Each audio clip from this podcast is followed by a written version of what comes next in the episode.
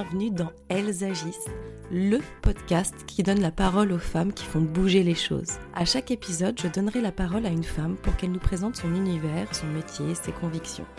Ce sera aussi l'occasion pour elle de nous parler d'un sujet en particulier qu'elle affectionne ou qu'elle souhaite nous présenter. Ce sont des femmes inspirantes qui nous poussent à nous interroger, à réfléchir, à avancer. Et moi, à chaque fin d'épisode, je suis vraiment motivée pour agir et j'espère que ça sera pareil pour vous. Aujourd'hui, je rencontre Aurélia. Elle est journaliste pour Cosette et elle nous explique comment sa première grossesse l'a amenée vers l'écriture et plus précisément comment d'apprendre qu'elle allait avoir un fils a soulevé en elle des questions profondes sur des sujets comme l'éducation, la transmission de ses valeurs et notamment de ses valeurs féministes. En résumé, elle s'est demandé comment je vais faire pour élever un mec bien. Et oui, je sais, c'est une vaste question. Et de cette question, en fait, s'en est suivi un travail de recherche, d'interview, de lecture pour arriver à l'aboutissement et à l'écriture de son livre Tu seras un homme féministe, mon fils. Alors oui, on a parlé de ce titre qui a et qui fait encore parler, qui a même d'ailleurs suscité une vague de haine sur les réseaux sociaux, ce qui explique d'ailleurs en partie sa volonté de ne plus trop y être présente. Mais ça n'a pas empêché Aurélia de travailler ensuite sur un nouveau projet, un nouveau livre qui lui tenait à cœur au sujet de la maternité et du féminisme. Aurélia mêle habilement les rôles de sa vie, de femme, de mère, à ses convictions féministes et à sa volonté de transmettre des outils de compréhension pour que chacun puisse trouver l'opportunité de se construire sa propre sensibilité au féminisme. Elle nous donne d'ailleurs dans cet épisode une définition ultra inspirante de ce mot, féministe, qui apparaît dans ces deux bouquins. Je vous laisse découvrir. Bonne écoute Bonjour Aurélien. Bonjour Émilie. Euh, je suis ravie de te recevoir. On discutait là un petit peu avant de, lancer l'épisode sur ton livre. C'est vrai qu'il a fait bouger euh, pas mal de choses. je sais pas si tu as eu ce genre de retour. Euh. Oui, je reçois. Bah, il est sorti il y a maintenant 4 ans, ce premier livre, et c'est vrai que je reçois toujours pas mal de, retours. Je crois qu'il continue de, vivre. Ah, voilà. Avant de rentrer plus dans le, dans le sujet, dans les différents sujets, j'aimerais un peu plus te connaître. J'ai envie de parler de ton parcours, j'ai envie de parler de tes livres, de tes projets aussi ton métier de journaliste aussi. Est-ce que, commencer, tu peux te présenter de la manière euh, dont tu le souhaites, euh, que ce soit professionnellement, personnellement? Est-ce que tu peux nous dire qui tu es? Oui, avec plaisir. Euh, alors, moi, j'ai 36 ans.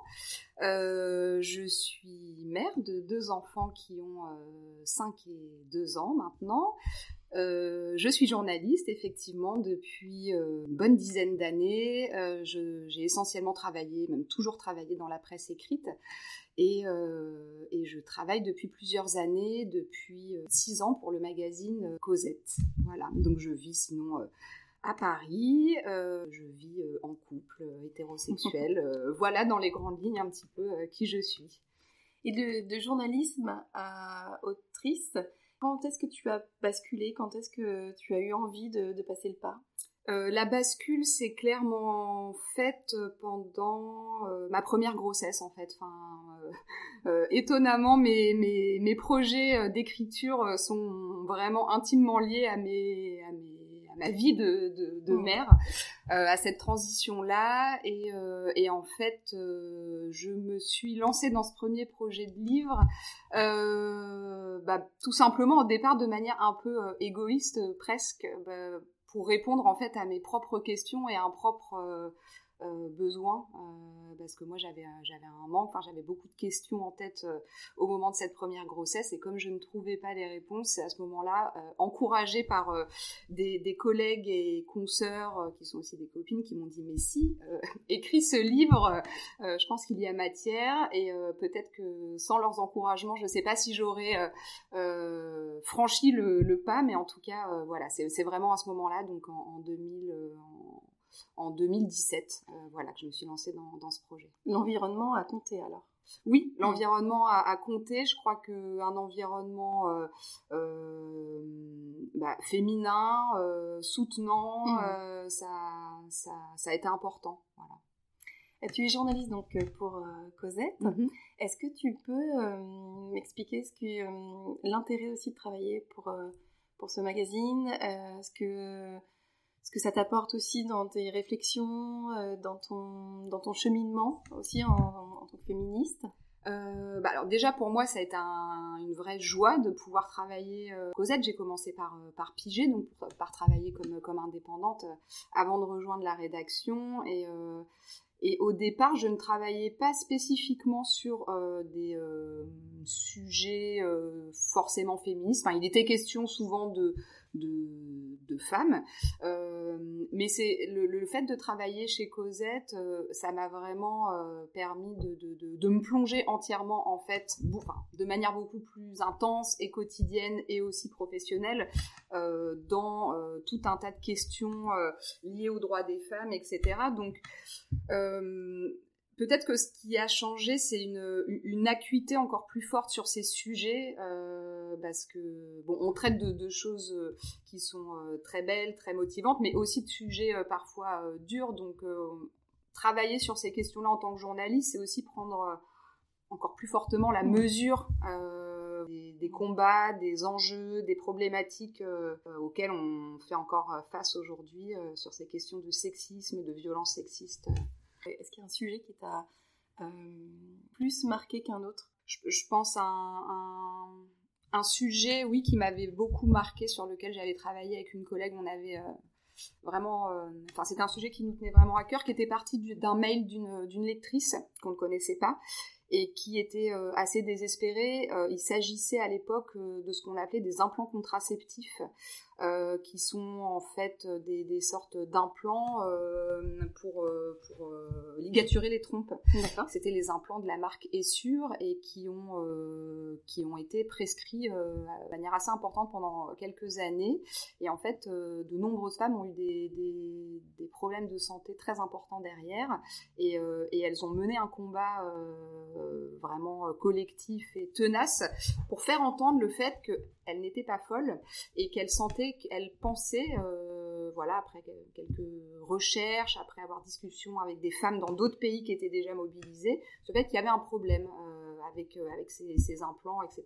Et ça, ça avait été un sujet assez fort parce que parce qu'à ce moment-là, il y avait encore un déni un peu des institutions gynécologiques, donc on avait vraiment, enfin, c'était assez parlant de, de, du système dans lequel on est, où toutes ces femmes voyaient euh, leur voix minorée, ce qu'elles vivaient, c'était dans leur tête, etc. Et puis finalement, euh, elles ont fini par obtenir gain de cause, et donc elles ont dû en passer par la médiatisation euh, sur un sujet qui au départ n'intéressait pas grand monde, affaire de contraception féminine et oui, d'appareils, voilà. sujet féminin. Voilà. voilà. Donc ça, c'est vrai que c'est un sujet qui m'avait qui m'avait marqué parce qu'il était question de corps, de bataille collective, de David un peu contre Goliath et que, et que malgré tout elles ont réussi à, obtenir gain de cause et, aussi je m'étais euh, sentie euh, à, modeste échelle un peu utile euh, mmh. et, que, et, que, du coup c'était et ben c'était plaisant en tout cas c'est là où je trouve du sens dans mon métier en mmh. fait donc voilà ça ça reste un, beau sujet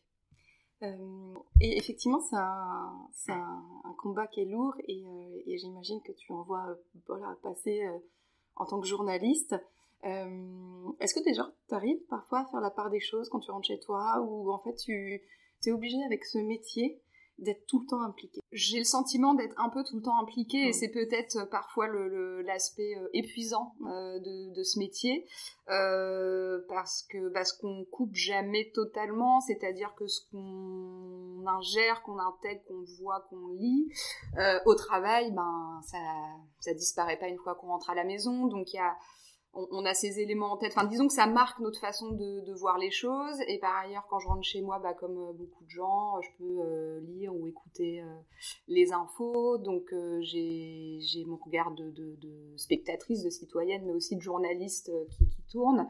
et puis, je suis toujours un peu en alerte aussi, c'est-à-dire des formations professionnelles. Mais ce que je vois dans ma vie quotidienne souvent ça se voilà ça reste quelque part où je me dis tiens ça c'est peut-être il y a peut-être matière à sujet hmm. peut-être que ça il faudrait en parler il se joue peut-être quelque chose ici. Enfin voilà donc euh, oui ça tourne tout le temps ça tourne un peu tout le temps voilà et, pareil, quand j'écris, euh, mm. bah, du coup, ces deux livres, c'est vrai que, que ma, ma, ma vie euh, personnelle est une succession de notes, de post-it et de choses où je me dis, tiens, ça, euh, faudrait peut-être creuser, faudrait peut-être le relier à ça. Enfin, voilà. Est-ce que t'as carrément un mur de post-it? Alors non, pas. pas. comme dans les films, même si je rêverais d'avoir une pièce avec un grand mur comme ça. mais par contre, j'ai un, j'ai, je, fonctionne, enfin, j'adore les, les, cahiers et les carnets, comme beaucoup de gens qui travaillent souvent dans, dans les métiers de l'écrit. Et donc, ouais, le, les post-it, euh, les notes de téléphone et, euh, et, les, pages de cahier hmm. sont voilà. tu, tu l'as évoqué là rapidement, on va revenir dessus sur euh, donc tes deux livres. On va parler du premier. Hein, tu seras un homme féministe, mon fils. tu as dit là en tout début de ta présentation que c'était lié à ta grossesse, à ta première grossesse. Est-ce que tu peux nous en dire un peu plus justement sur ce cheminement, sur les déclics, sur le fond aussi de ton livre? Euh, donc tu as eu un garçon? Oui, j'ai eu un garçon en premier, donc qui est né euh, en, juillet 2017. Euh, on ne souhaitait pas connaître le, sexe de ce bébé, donc jusqu'à sa naissance, on ne savait pas que ce serait un garçon, mais néanmoins, j'avais une sorte de conviction profonde qui aurait pu se révéler totalement fausse, mais bon, que ce bébé allait être un garçon. Et euh, en fait, je sais pas, il y, a un jour en fait où je me suis dit, je sens que ça va être un garçon. Et euh, je crois que quelqu'un m'avait dit, ah c'est sûr, c'est sûr, t'attends un garçon. Comme tout le monde fait toujours énormément de projections oui, en tout le monde, de la forme du vent, de tout un tas de... Mais venant de cette personne, je sais pas pourquoi, ça m'avait un peu... Euh, voilà, bousculé et, euh, et, et c'est vrai que euh, ce jour-là, j'ai ressenti une sorte de vertige en fait euh, et je, je, me suis rendu compte que que et eh ben que ça me ça me posait beaucoup de questions. Une sorte ouais je crois que vertige c'est le mot en fait euh, une sorte de, de, questionnement très fort. Euh, ma question principale était de me dire mais en gros si je résume comment je vais faire pour élever un mec bien? Je je quand tu as réagi que tu allais avoir un garçon. Quand tu t'es dit ah mais bah, ça peut en fait, vrai enfin voilà oui c'est ça, c'est devenu concret. En fait je crois que un peu naïvement ou voilà, pour des raisons à la fois euh, tout à fait personnelles et intimes, je m'étais toujours imaginé avoir une fille. Enfin, moi, je me suis toujours imaginé avoir des enfants. Et dans mon imagerie, dans mon histoire euh, intime, on peut tout savoir, voilà, il était évident que, bien sûr, euh, j'aurais une fille, en fait, et que j'aurais cette relation. Enfin, j'ai une très belle relation avec ma mère, avec ma grand-mère qui est toujours en vie. Et donc, je pense que je pensais perpétuer mm. ça. Et là, un garçon, et puis donc, en soi, je, je voulais absolument cet enfant. J'étais tout à fait ravie, mais je me suis dit, mais comment je vais faire pour euh, moi qui suis très féministe, euh, bah, pour lui inculquer ses valeurs, euh, autant j'imaginais bien transmettre ça à ma fille. Enfin, j'y voyais quelque chose de très positif, de très valorisant. Et, là, j'étais face à voilà un questionnement un, peu confus de me dire mais comment l'élever en lui transmettant ses valeurs? Si c'était si simple,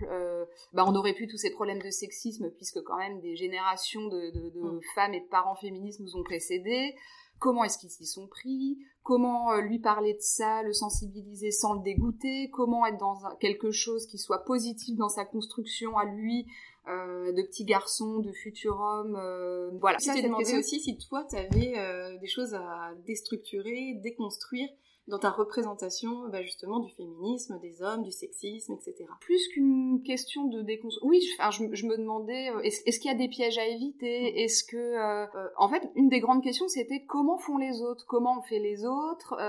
Qui a déjà réfléchi à ces questions? Enfin, moi, quand j'ai ce genre de questions, c'est vrai que mon réflexe, souvent, c'est de me tourner un peu vers la lecture pour me dire, des gens ont forcément déjà réfléchi à ces questions, donc je vais trouver... Et donc, c'est vrai que ça a été ma, ce que je raconte dans le livre, mon premier premier réflexe, comme beaucoup de gens, euh, Google, comment élever des garçons féministes?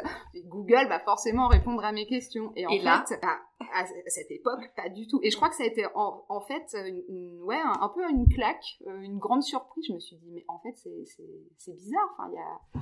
Pourquoi? Donc voilà, c'est à ce moment-là que, que, que, la machine euh, s'est mise en, en, marche. Mais je crois que j'avais besoin d'outils pratiques. Parce que souvent, j'avais un peu le sentiment que, bon, bah, la réponse était non, mais il suffit de les élever dans le respect de l'autre et puis euh, de leur inculquer en gros euh, nos valeurs d'ouverture et ça suffira.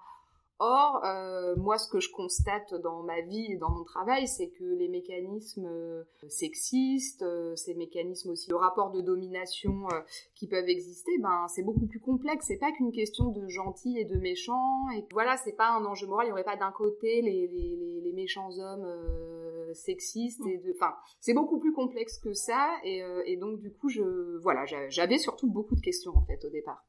Et alors donc du coup, ces questions sont arrivées pendant ta grossesse. Ouais tu as fait des recherches. au début, tu ne trouvais pas de réponse. Mm. Après, tu as commencé à creuser un peu plus. Comment ça s'est construit après de se dire, bah, je vais vraiment euh, aller vraiment je trouver des réponses euh, me les construire aussi moi-même. Et puis surtout euh, bah, je vais en écrire je vais écrire un livre de tout ce que je de toutes mes réflexions. Euh, bah c'est vrai que c'était un peu un travail parallèle avec d'un côté euh, pas mal de lectures puisque là j'ai commencé quand même à, à, lire de manière plus importante des travaux des écrits enfin tout un tas de choses en fait sur la sur la masculinité les mmh. masculinités donc il y, avait ça d'un côté et de l'autre, en fait, euh, finalement, la structure du livre, elle est apparue euh, de manière assez euh, évidente pour moi. C'est-à-dire que j'ai suivi en fait le fil de mes, de mes questions, de mes propres questions. C'est-à-dire, bah là, mon enfant, donc au départ n'était pas là, puis il est tout petit, puis ensuite quelles sont les étapes? En fait, j'ai un peu suivi les ce qui me paraissait, en tout cas à ce moment-là, être les, grands questionnements euh, qu'on peut avoir en tant que, que parent. Euh, et à partir de là, enfin tout l'enjeu pour moi était de me dire, bah, qu'est-ce comment on peut tirer euh, finalement une approche, des, réponses ou des clés un peu concrètes hmm. de ce qu'on lit de travaux, parfois de sociologie, de psychologie sociale, etc., qui sont plus de l'ordre de, du concept, euh, du débat d'idées. Moi, ma question, c'était qu'est-ce qu'on en fait, en fait, euh, en tant que parent Et c'est là où, par contre, je me suis dit, il faut que je me tourne vers des gens dont c'est le métier d'une manière ou d'une autre de travailler sur ces questions. Et c'est comme ça que ça s'est articulé. Euh. Oui, ton livre est rempli de d'enquêtes, de ressources, hein, de voilà, de, de, livres, de tout ce qui a été fait, d'interviews. De, de, Moi, ça m'a fait penser à une enquête sociologique. Tu as parlé de sociologie là, dans, dans, la phrase d'avant, mais moi, je l'avais noté. Ça me fait vraiment penser à une enquête de terrain un travail de sociologue. Ah oui, alors moi, alors sociologue peut-être, j'irai pas jusque là, mais par contre, c'est vrai que euh, bah, finalement, j'ai appliqué euh, ce que je sais faire en tant que journaliste, d'essayer, alors autant que possible, de m'appuyer sur des, des, travaux solides, par exemple quand il est question de chiffres, donc c'est certes imparfait, je pense qu'avec le recul il y a des choses que j'ajusterai, mais globalement c'est quand même des choses qui sont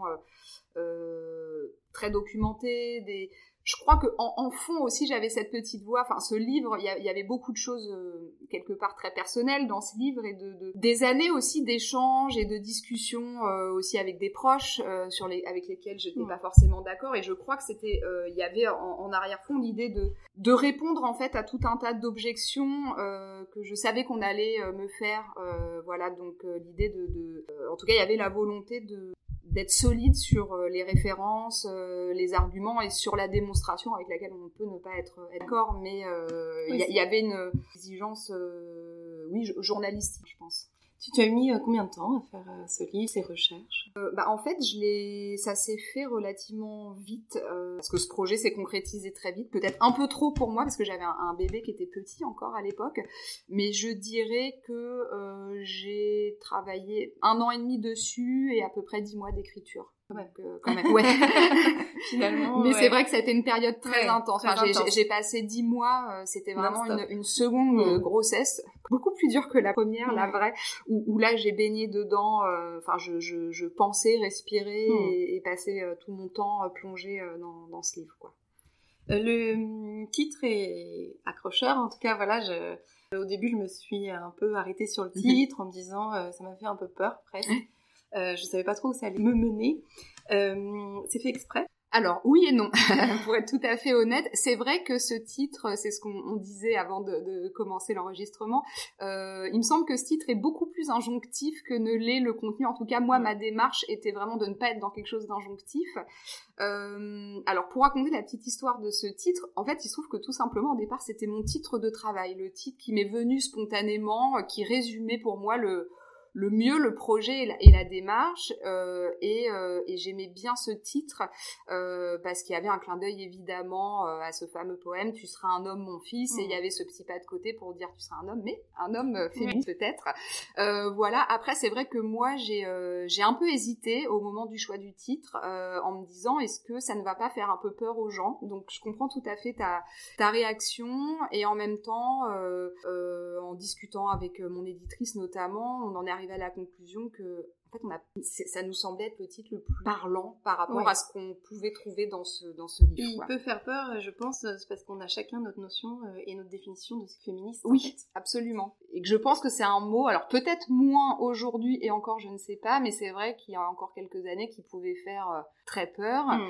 Euh, bah, D'ailleurs, en fait, pour la petite histoire, ce livre, quand il est, quand, le jour où j'ai annoncé sa, sa sortie sur mon, ma page Facebook perso, qui est donc vraiment une page perso, j'avais ce poste en public euh, et, en fait très vite il a été euh, énormément partagé, y compris dans des groupes euh, très antiféministes et très hostiles et ça a, suscité vraiment une vague énorme de commentaires haineux et qui me disaient, par exemple on m'a beaucoup dit, bah alors à quand tu seras une, une fille machiste, ma fille, enfin il y avait vraiment une confusion, un amalgame, alors volontaire ou pas, soit de bêtises, soit de, de, de, oui de mauvais esprit pour dire euh, voilà en fait vous, voulez euh, éduquer des hommes euh, mm. qui, euh, voilà, on va très bien d'ailleurs le, le, pendant, mais qui, qui se détesteraient eux-mêmes, qui détesteraient bah, après, les hommes, qui seraient, qui seraient efféminés. Enfin voilà, il y avait ça toutes les réponses dans ton livre. Voilà, mais je pense qu'ils ne liront pas, mais clairement.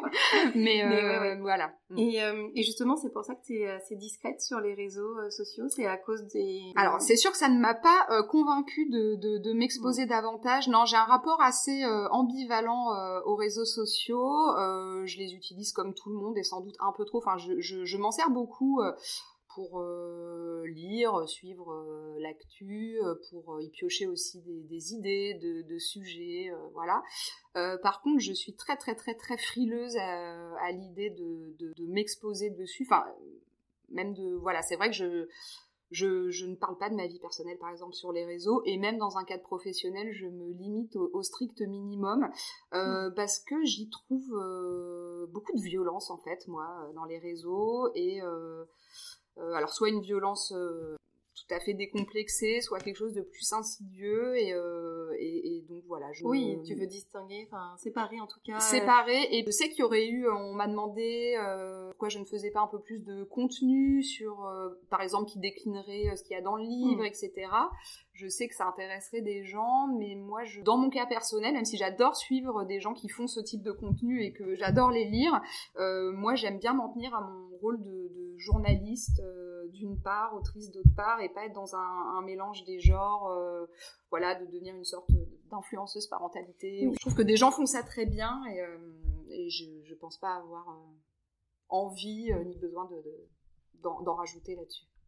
Et c'est un métier différent. Enfin, c'est exactement. C'est un métier différent. Et puis, et puis, il y a une dimension. Enfin, moi, quelque chose qui me fatigue beaucoup dans le rapport au réseau, ce sentiment de sollicitation permanente, je le vois en fait dès voilà, qu'il y a un poste euh, qui euh, suscite un peu d'intérêt. Euh, enfin voilà, ça, ça, ça, veut dire derrière des messages auxquels il faut répondre. Ça t'oblige à de l'échange, ça t'oblige de répondre peut-être à des choses à, que à, être, en fait, à être actif là où, où, moi en fait parfois juste j'aspire à être chez moi tranquille et, et, et, en fait j'y vois une sorte de charge semi-professionnelle un peu euh, permanente euh, et, c'est quelque chose qui m'étouffe un peu vite. Donc euh, donc c'est vrai que je, je, garde une distance, une sorte, c'est une sorte d'hygiène un peu psychologique pour moi parce que je, je, sens que sinon ça me ça me ferait pas forcément nécessairement beaucoup de bien en fait. Et, sur ce donc ce premier livre, tu seras un homme féministe mon fils, c'est vraiment plusieurs pistes de réflexion, des outils hein, concrets sur des choses qu'on peut mettre en place. Mm. Je, je, voudrais savoir si toi, tu en avais un particulièrement qui t'avait marqué ou que tu avais appliqué, qui t'a fait réagir et euh, que tu peux nous conseiller euh, pour commencer? Dans les outils, euh, alors je sais pas si ça va répondre à ta question parce que c'est pas un outil au sens d'une méthode, mais quelque chose que moi je que j'ai beaucoup en tête, c'est cette question de la romantisation des rapports entre enfants. C'est-à-dire que j'ai vraiment pris conscience en travaillant sur ce livre et en plongeant dans certains de ses travaux bah donc il y avait cette, euh, cette espèce de ce que j'appelle la romantisation euh, des, rapports entre filles et garçons, c'est-à-dire toutes ces phrases qu'on leur fait tout le temps euh, ah c'est ton amoureuse, c'est ton amoureux, on va les marier ces deux-là, et en fait ça c'est très présent et ça c'est quelque chose sur lequel je fais assez attention dans ma façon dont je vais, enfin je, je m'auto-censure pas, mais c'est vrai je veille avec mes enfants à naquer en fait ce genre de discours, à être très ouverte dans les relations. Bon ma fille elle est petite, donc ça la concerne moins pour le moment, mais mon fils, dans les relations qu'il a avec ses copains et ses copines, bah, par exemple, s'il me parle toujours de sa super copine, de pas être tout de suite, ton amoureuse, hmm. à être dans quelque chose d'inclusif aussi, euh, par exemple, de lui dire euh, le jour où tu auras un, une amoureuse ou, ou, un amoureux, enfin, ça, c'est quelque chose que euh, j'ai pas mal mis en place. Est-ce que d'ailleurs ton fils te parle de ton livre Je pense que vous en avez parlé ensemble. Alors, on n'en a pas beaucoup parlé, euh, mais comme cette année, je, donc l'année qui vient de se passer, j'étais en, écriture du second et qu'il euh, y a un moment où c'est devenu assez intense, donc je, lui ai expliqué que j'avais moins de temps, euh, voilà, parfois en soirée ou le week-end, il y a eu une fin d'année un peu chargée, et donc que je voulais absolument terminer ce livre, donc évidemment ça, voilà, et, et il avait déjà vu ce livre, mais quand il l'avait vu, je pense qu'il était plus petit, ça ça suscitait moins de questions, alors que là, il m'a demandé le titre du livre, le titre du précédent, et donc on a parlé de qu'est-ce que c'était féministe, etc. Euh, qu'est-ce que ça voulait dire et euh, j'ai répondu à ces questions mais une fois que j'y ai répondu ça pour l'instant ça n'a pas suscité euh, est-ce qu'il réagit sur la couverture? Non, non, pas vraiment. Parce que t'as parti mais ma fille a réagi ah alors qu'est-ce qu'elle en a dit? Elle m'a dit bah, elle dit maman elle m'a demandé de quoi ça parlait donc j'ai dit ça parle de comment les garçons ils ont le droit de faire ce qu'ils ont envie comme les filles pareil les filles et les garçons etc ah, elle me dit, ah, bah, c'est pour ça que là, ça veut dire que les garçons, ils ont le droit de faire la danse. Euh, ça veut dire que nous, on a le droit, si on veut mettre une moustache. Euh, voilà. elle a très bien compris le. Ouais, elle a très bien compris. Elle a très bien compris, et c'est surtout la notion de droit. Et de, euh, voilà, ce qui, elle, l'a dérangé, c'est que les garçons mettent du rose. Ah. Et tu en parles dans le livre. Ah et je vais essayer de lui demander pourquoi. Elle savait déjà pas l'expliquer, mmh. mais c'était déjà ancré. Alors clairement, ça vient pas de moi. C'était déjà ancré en elle que le rose égale garçon, égale, euh, euh fille. égale fille. ouais. ouais. Et ça, ça m'a, ouais, ça m'a un peu euh, choquée, quoi. Je me suis dit, mais d'où ça vient? Oui ben, ça vient euh, de notre environnement euh, socio-culturel sans, sans, sans, aucun doute sur euh, les enfants. Moi, moi j'ai eu euh, l'année dernière avec mon fils, ça a été vraiment l'année des, des, premières questions sur. il y en a pas eu beaucoup, mais quand même en revenant de l'école, tel copain m'a dit que par exemple, il avait des sandalettes, que les sandalettes c'est pour les filles. On a eu les sandalettes c'est pour les filles, le baume à lèvres c'est pour les filles, etc. Euh, donc moi j'aime plutôt bien ce genre de questions parce que je trouve que ça donne une bonne porte d'entrée. Hmm. Donc euh, on en a on en a discuté et tout, et donc on, est arrivé à la conclusion que euh, bah en fait les sandalettes c'était pour les gens qui ont des pieds. et, et, en fait ça ça lui a beaucoup plu et donc du coup maintenant il est il, était à l'aise avec ça et en même temps bon on, voit moi je vois dans, dans l'entourage familial par exemple les les, remarques quand il veut se mettre les élastiques dans les cheveux, etc., des barrettes. Euh, alors lui, ça va être le premier à dire euh, mais si, euh, mais si, bien sûr qu'on a le droit de tout faire, fille ou garçon, etc. Je sais pas combien de temps ça durera. Je pense qu'à un moment donné, le, regard social va devenir sans doute plus fort que, que, ça. Mais, mais bon, voilà. En tout cas, c'est déjà un, un, sujet dont on discute et et je crois que voilà, l'idée qu'on peut faire ce qu'on veut, qu'on soit fille ou garçon, ça lui plaît beaucoup. Ça. De toute façon, l'idée de faire ce qu'on veut globalement, oui, ça lui plaît beaucoup. Ça plaît pas mal aux enfants, ça c'est clair. l'idée. Euh, ton deuxième livre est sorti là le 21 septembre. Oui. Euh, il s'appelle Tu seras une mère féministe. Ouais. Tu dis, euh, donc tu n'es pas très présente sur les réseaux sociaux, on en a parlé, mais tu as quand même dit que c'était un coup de gueule. Oui. Est-ce que tu peux nous dire pourquoi? Oui, bah c'est vrai que ce, ce second livre est né en partie d'une ouais c'est un coup de gueule c'est né de, de, colère de colère au pluriel euh, bah de, de, colère que j'ai vraiment ressenti très fortement euh, en, devenant mère en fait. C'est-à-dire que comme pour beaucoup de femmes l'expérience de la maternité ça a été magnifique mais ça a été aussi un énorme tsunami sur le plan euh, personnel identitaire. Et en fait euh, j'ai eu énormément de, colère par rapport à un tas de choses de, façons dont sont traitées les mères en fait dans notre société. Ça commence avec la solitude dans le dans le postpartum mais ça continue bien au-delà. Et oui j'avais en fait beaucoup de choses à dire dire. aussi, une... il y avait un, là aussi un sentiment de manque, un peu comme pour le premier, c'est-à-dire moi je me suis sentie un peu démunie de ne pas trouver grand-chose à l'époque, c'est moins vrai aujourd'hui, qui parlait de maternité de féminisme, comme si en tant que féministe, une fois qu'on avait des enfants, ben l'histoire elle s'arrêtait là et merci au revoir. Mais en fait, qui se passe après pour nous euh, en tant que femme euh, féministe, euh, quand on devient mère. Enfin voilà, j'avais là aussi beaucoup d'interrogations et, un sentiment, oui, un peu de, révolte. Voilà. Et tu as fait appel à plusieurs femmes aussi qui sont intervenues dans ce livre. Oui, alors j'ai j'ai fait appel effectivement à, là aussi à des femmes que j'ai souhaité interviewer pour savoir, bah, par exemple donc c'est un livre qui, euh, aborde vraiment euh, de manière très très large, qui, décortique un peu tous les enjeux féministes autour de la maternité. Donc ça va du corps jusqu'aux finances, euh, en passant par le travail, la vie sociale. Enfin, c'est un spectre assez large. Donc c'est vrai que j'ai essayé là aussi de trouver des ressources, des réponses. Comment on peut avoir, oui, peut-être des, outils intellectuels pour pour mieux vivre les choses, pour faire face. Et donc là, j'ai été chercher effectivement, là encore, des réponses auprès de gens bah, qui, travaillent spécifiquement sur ces questions ou qui, agissent là-dessus. Mais à la différence du, premier, j'avais un petit peu euh, travaillé à partir de témoignages de parents que j'avais interviewés pour le premier, mais là je l'ai beaucoup plus fait. Euh, c'est-à-dire que j'ai passé un appel à témoins sur les réseaux quand j'ai commencé le, le, travail sur ce second livre et, euh, et en fait j'ai tellement de réponses de femmes ah euh, que ça a été ouais c'est je pense que euh, de mémoire de journaliste alors j'utilise c'est vrai assez peu les réseaux sociaux mais je m'en sers quand même régulièrement pour poser des appels à, témoignages. Et euh, jamais j'ai eu autant de réponses aussi vite. Enfin là j'ai eu des centaines de réponses très très vite. Donc il y avait aussi un on sentait qu'il y avait un vrai un vrai sujet. Mmh. et donc ça, ça a été un matériau pour moi très, très précieux et important dans, dans le livre, d'avoir cette diversité de, de témoignages, d'expériences, de vécus et en même temps des choses qui se recroisent euh, presque mm. toujours. Et tes deux livres ont le mot féministe hein, oui. dedans. Est-ce que tu peux nous en donner ta, ta définition? La question. Ouais. euh, bah pour moi, le féminisme, c'est euh, finalement c'est un, un, mouvement d'émancipation, donc euh, donc on peut le, le, vivre de différentes façons. Dans mon cas, c'est euh, c'est finalement euh, avoir une, une grille d'analyse qui permet euh, de d'interroger euh, les choses au prisme des, rapports de domination genrés. pour moi, le féminisme, c'est un outil, un vecteur d'émancipation. C'est quelque chose qui doit nous permettre de mieux comprendre ce qu'on vit, euh, qui doit nous aider ou qui peut nous permettre de nous réunir aussi, de, se sentir moins seul, de trouver des espaces, que ce soit en ligne ou, dans la vie réelle, euh, pour partager ce qu'on vit, pour pouvoir en parler, pour pouvoir se soutenir et pour pouvoir euh, ensuite tenter de, faire changer ce qui, ce qui doit l'être. Belle définition.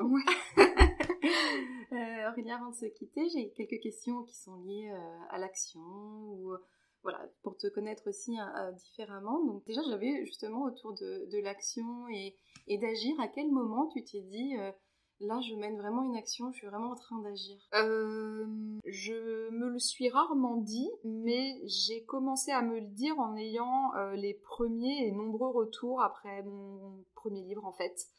Euh, parce que euh, mon syndrome de l'imposteur se portant magnifiquement bien, euh, j'étais quand même partie du principe que ce livre possiblement n'intéresserait pas grand monde et que et que peut-être il serait pas très lu. Et en fait, bah, en fait la suite m'a plutôt montré l'inverse. Et ce qui, là où, j'ai eu le sentiment, où je me suis dit, ah bah en fait peut-être que c'était une action à mon échelle, c'est de recevoir vraiment beaucoup beaucoup de messages de femmes, parfois d'hommes, qui me remerciaient.